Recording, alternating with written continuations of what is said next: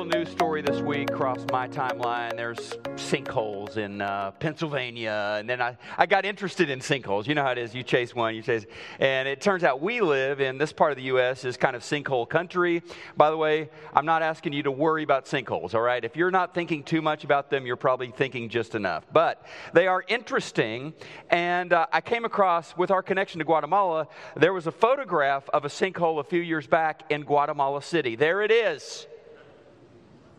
Actual picture, sinkhole in the middle of Guatemala City. After a tropical storm, uh, this sinkhole, 300 feet deep, bam, suddenly opened up, swallowed up a bunch of telephone poles, swallowed up a three story factory. Unfortunately, a security guard uh, also was swallowed up in that sinkhole. But it is a, it's a scary thing because look at that and how quickly it happens. And I was thinking about sinkholes, the sudden collapse, the everything is fine and beautiful and stable apparently one moment and then the next, you know, that. And I thought about our spiritual lives. In the Dear Lord series, we're talking about our prayer lives in particular. How are you doing communicating with the Lord? And by the way, I'll just tell you, my job is not to tell you new things, okay? I'm here to remind you, generally speaking, of what you already know. And so I hope that you hear these messages on prayer, and it's not like, oh, I've heard that before. I hope it's, it's more like, I needed to hear that again, all right? And so we're talking about prayer, the strong center of our spiritual lives. Prayer, this, this fellowship with God that holds our lives up, that sustains us.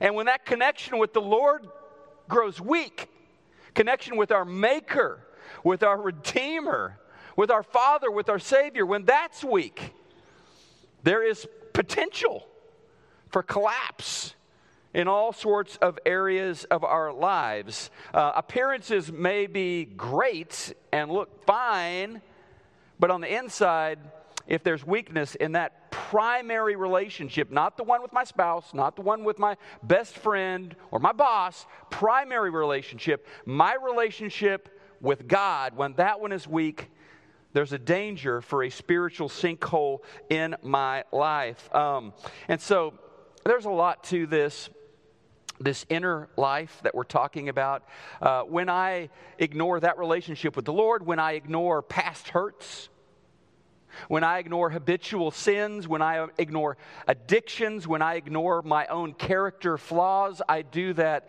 at great risk. Because on the ground level, everything may look fine, but underneath it may be weak.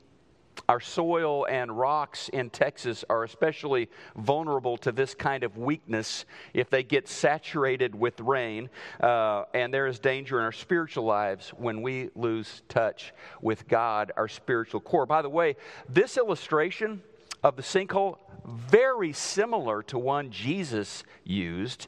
He used this metaphor to describe uh, the religious elite of the day, God's kind of honor roll, like the valedictorians of, of, of the Jewish elite, uh, the Pharisees, the teachers of the law. Remember what he called them in Matthew 23? He called them a lot of things, honestly, but one of the things he called them was white washed tombs.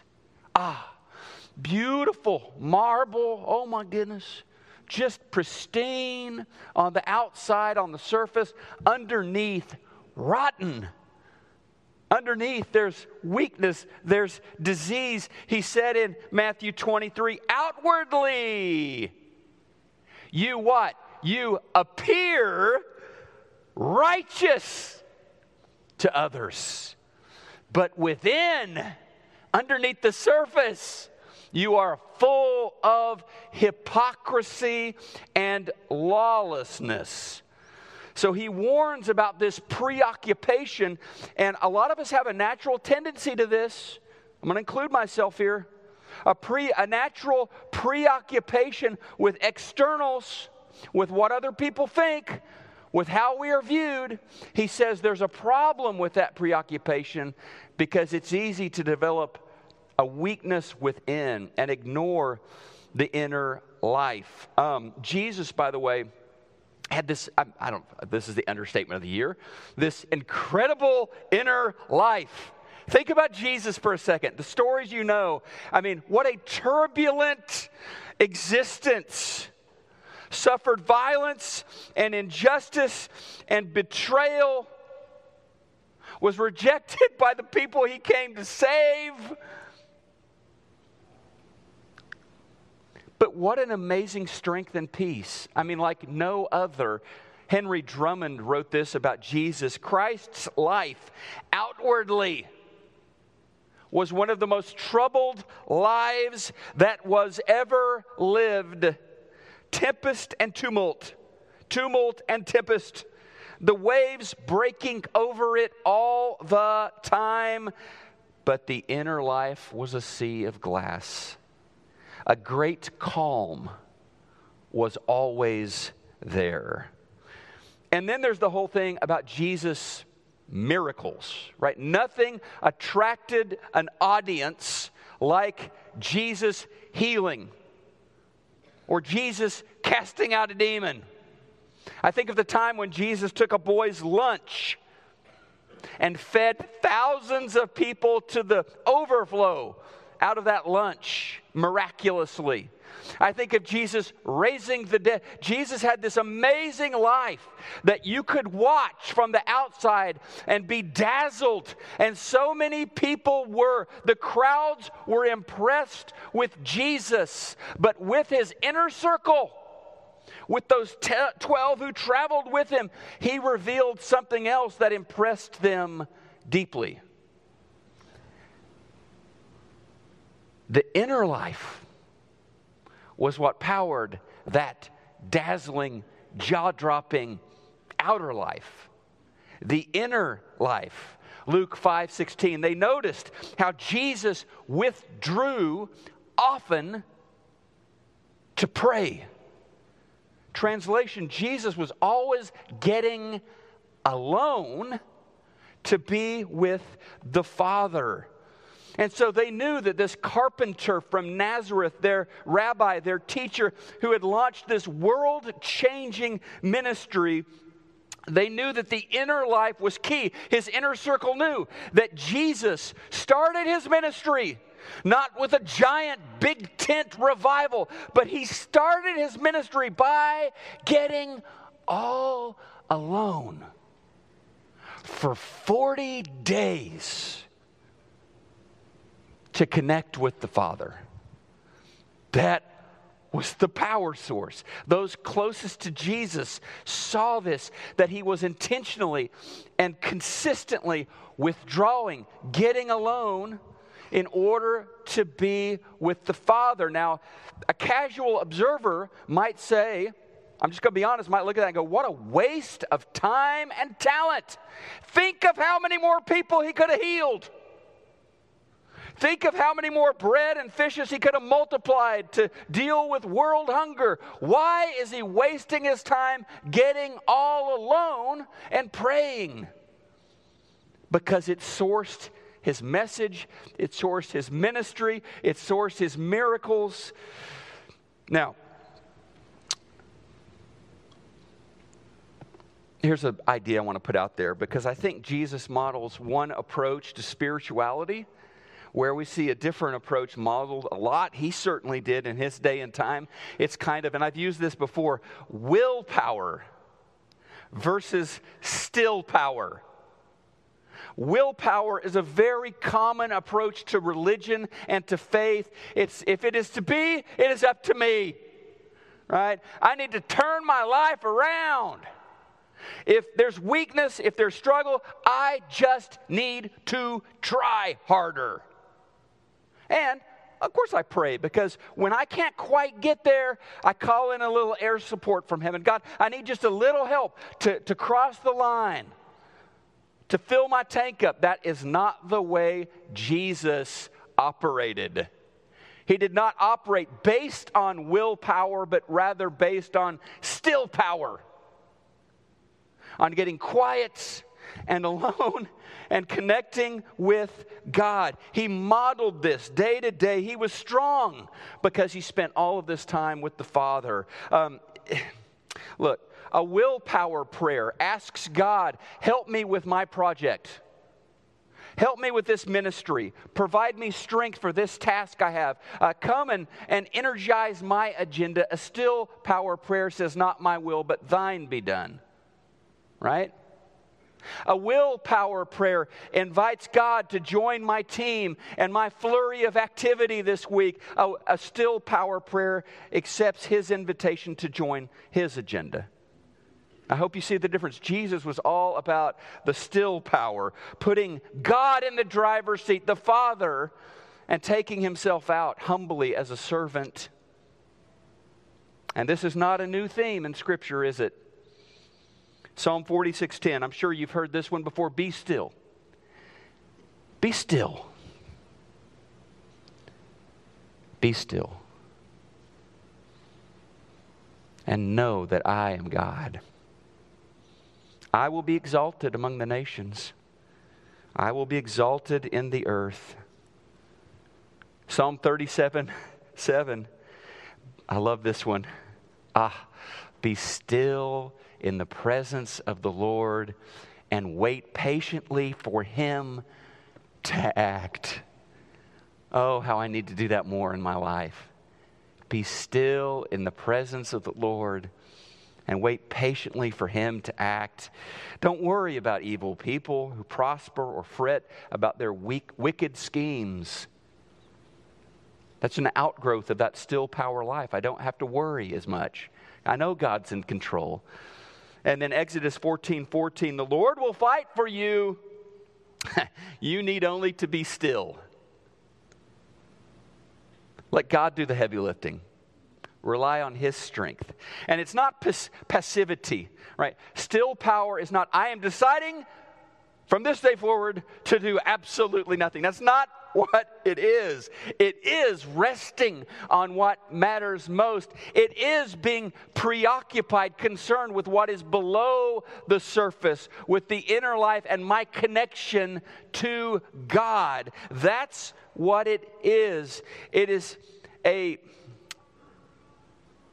Anyway, we're going to spend some time unpacking this because Jesus, Matthew chapter 6, Jesus shares a warning over and over, repeated warning about some dangers in our spiritual lives when we get this messed up, when we take the wrong approach. He's also going to share some very like practical things that you can do or start doing if you're not already doing them. Let's start with the big danger sign. Like over that giant sinkhole, I'm hoping they very quickly put up some yellow tape or something or or some signs warning people not to ride their bike in there or step off into that. So here is this warning sign that Jesus places. He says, "Do not make your faith story a performance for others to admire. I have this a little bit later in my notes, but I'm going to go ahead and do this because there's a word that keeps popping up in chapter 6.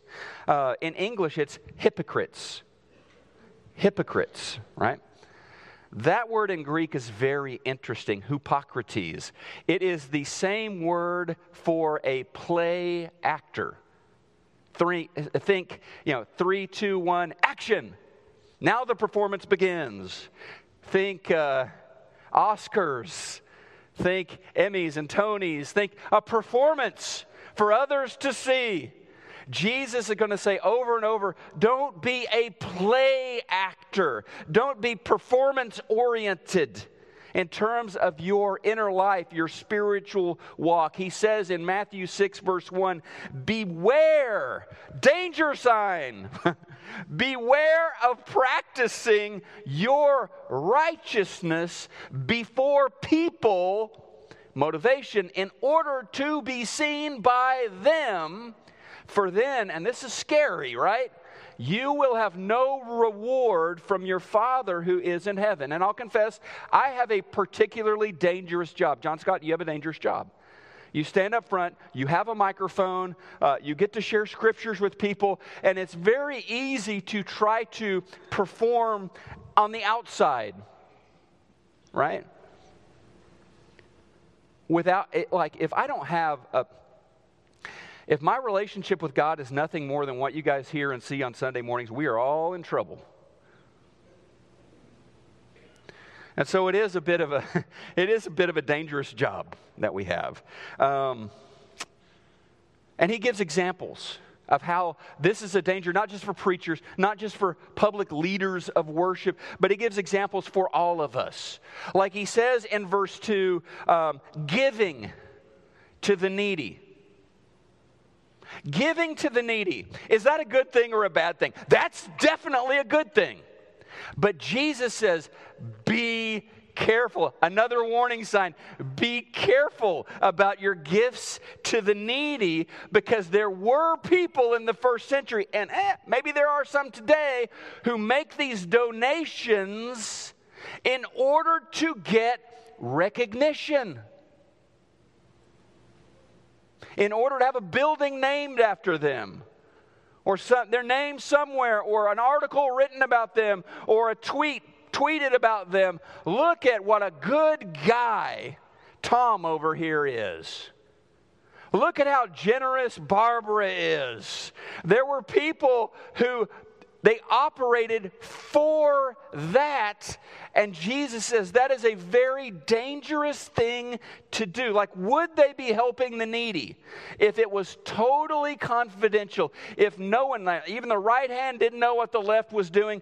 Eh, probably not. Probably not. So he uses that word, hypocrites, there. They are play actors. Play actors. And he says they could lose their reward in heaven because their spirituality is designed for the wrong audience. It's not between them and God, it's between them and the general public. The next one he gives, the next example of this that he gives is this is interesting, involves those who pray publicly. Those who get up front and do the talking and the praying. Uh, these are folks who would have been known to Jesus and the apostles. There were flowery prayers, there were eloquent prayers, there were beautiful words, there were long prayers. And Jesus said in verse 5 When you pray, you must not be like a play actor, like a hypocrite for they love to stand and pray in the synagogues, public worship settings, and on the street corners, so that they may be seen by others. There's that phrase, that they may be seen by others. This is an issue of motivation. This is not Jesus condemning public prayer, right? Jesus spent a lot of time, we've talked about this before, regularly being in the house of the Lord on the day of worship, in the synagogue, in the temple courts. That was a regular thing. So this is not a condemnation of public prayer, um, it is a condemnation of praying to be noticed a praying where the audience really isn't God. You may say, Our Heavenly Father or Dear Lord, but it's really the group that's listening to you. He says that's dangerous. You are a play actor instead of a child urgently crying out to Father. Next example fasting. I wish this were more relevant today. I'm afraid we don't do a lot of fasting. We need to do more of this but fasting. So abstaining generally, abstaining from something generally food in order to focus on God and spend intentional extra focus time in prayer. It could be something other than food, but it was generally food. Today it still is generally food. Only in that time and place, some people wanted to make sure that everybody knew I'm fasting this week. Right? They would like mess up their hair and kind of walk around like that. What's wrong? Well, you know, I'm fasting. I'm, I'm spending extra time with the Lord this week. And he's like, they are acting. You know, give them their golden trophy. I mean, that's not real. That's not legitimate. That comes from a place of pride, not humility. Verse 16. And then he gives us the bottom line there in Matthew chapter 6. The bottom line is this make time for the Lord. Make time for you and the Lord to meet together. We make time for things that matter to us. We make time to, to eat breakfast or lunch. We make time to read a bedtime story with the kids. Uh, we make time to go to the bank and, and make a deposit or, or do that online. Uh, we make time to check the Instagram feed. We make time for things that matter to us. Make time for the Lord because nothing matters more to you. Underneath the surface, at your core, nothing matters more than you connecting with your Redeemer, your Savior, your Father, your Creator. Jesus in verse 5 uses this phrase, when you pray. So, okay, it's not if you pray. It's, you know, when you pray, this is a normal thing, this is a routine thing. He says, verse 5, when you pray. Verse 6, when you pray. Verse 7, when you pray. When you pray. So if a prayer life falls into neglect, the whole life can fall into unstable territory. The surface of things, yes, may look great shiny family, career advancement, growing bank account, but the inner life is growing weak and that is dangerous. So Jesus says, pray regularly. Um, so I've got a bunch of stuff here about my prayer time. I'm going to skip all of that because that's my prayer time. I'm going to leave that out of the sermon. I have a lot of different kinds. I'll just say this: I have big prayers, I have little prayers, uh, prayers as I step out of bed in the morning, uh, more extended prayer times at different times in the week. But that is between me and God. I hope you have some times with God as well that are just yours and that are special and that no one else even needs to know about. Which gets us to the next thing Jesus talks about. Very interesting. Instead of play acting, Jesus says, pray privately. That's what he talks about in Matthew chapter 6. It's a big deal to Jesus. It was a big deal that he lived out. Pray privately, clearly a source of strength and stability in his life. He knew he needed to get alone with the Father, and so do we. Sunday morning worship is great, right? Uh, synagogue time or temple time for Jesus was great, but getting alone with the Father nourished him and built up his core. And that is one of the keys that Matthew chapter 6 is based on. And yeah, I know this morning we've prayed. We had an opening prayer. We had a couple of communion prayers. We were talking to our Father. We had a prayer of the good works of this church. Some of the songs that we sang this morning were, in fact, prayers.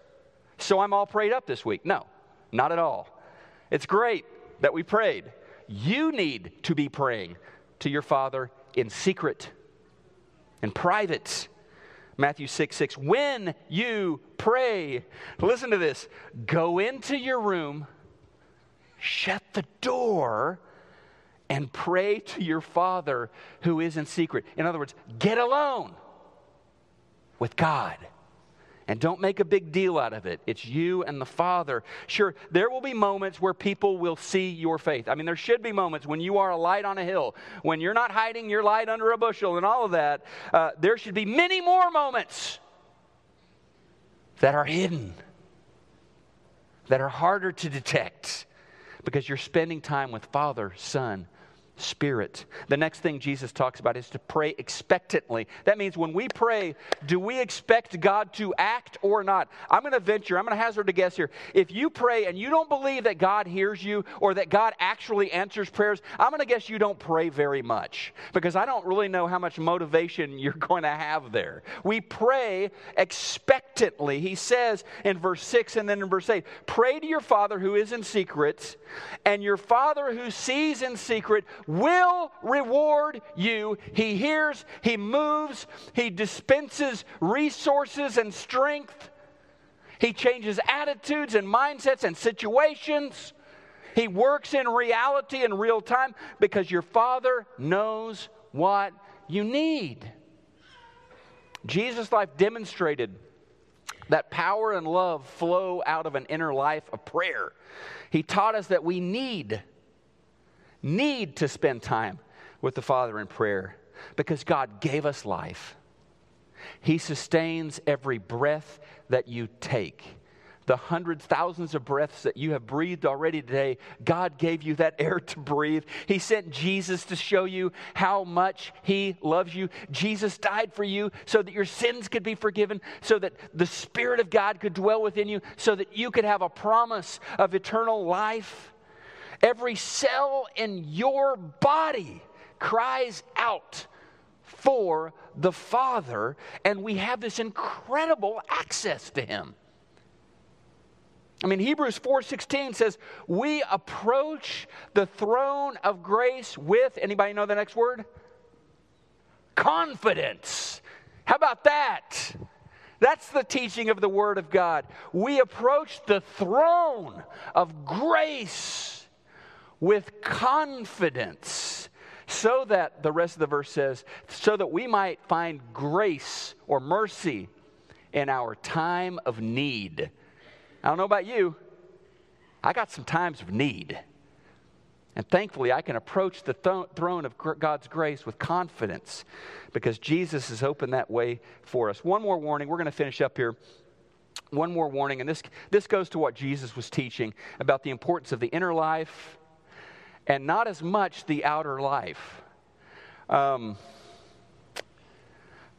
there are a lot of forces out there that will take you down, and it is so easy and so tempting to just point out there, oh boy, that and that, look at that. I saw that on the news the other day. I can't believe that's going on. We really need to be more concerned with what's in here, in our own hearts.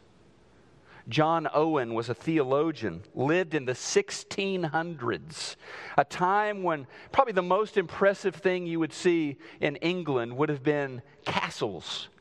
And so he uses this other metaphor of the castle to talk to us about the inner life. John Owen said this However strong a castle may be, if a treacherous party resides inside, ready to betray at the first opportunity possible, the castle cannot be safe from the enemy. Traitors occupy our own hearts, ready to side with every temptation and to surrender to them all. Amen to that? Do you feel that's true in your heart? I do. Traitors reside in here. Be careful. Be careful. And that's one of the reasons Jesus tells us we can't simply worry, or we shouldn't simply worry, or mostly worry about what everyone else thinks. We need to worry about our relationship to Lord and those traitors, those, those persistent sins that still try to take us down. It may look like you've got it all figured out. Hmm. It may look good on the outside to everyone around you. There's some success. Maybe you're enjoying a season of health right now, prosperity, beautiful family, you know, blossoming career, but there are traitors within these walls. So just be aware. Be aware of that. You need intimacy with God for the Spirit to speak and label and point to those potential spiritual sinkholes. Uh, and unless we pause to spend time with the Lord, we may be walking around blissfully unaware of the pitfalls in front of us. This morning, I just want to finish with one more thing Maybe it's time to lower the drawbridge and invite the conquering Savior Jesus into your heart and truly raise the white flag of surrender and proclaim Him as your Lord. You can do that today. And I want to invite you to do that today. Perhaps what remains is for you to be baptized in the name of Jesus. We'd love to help you with that as well.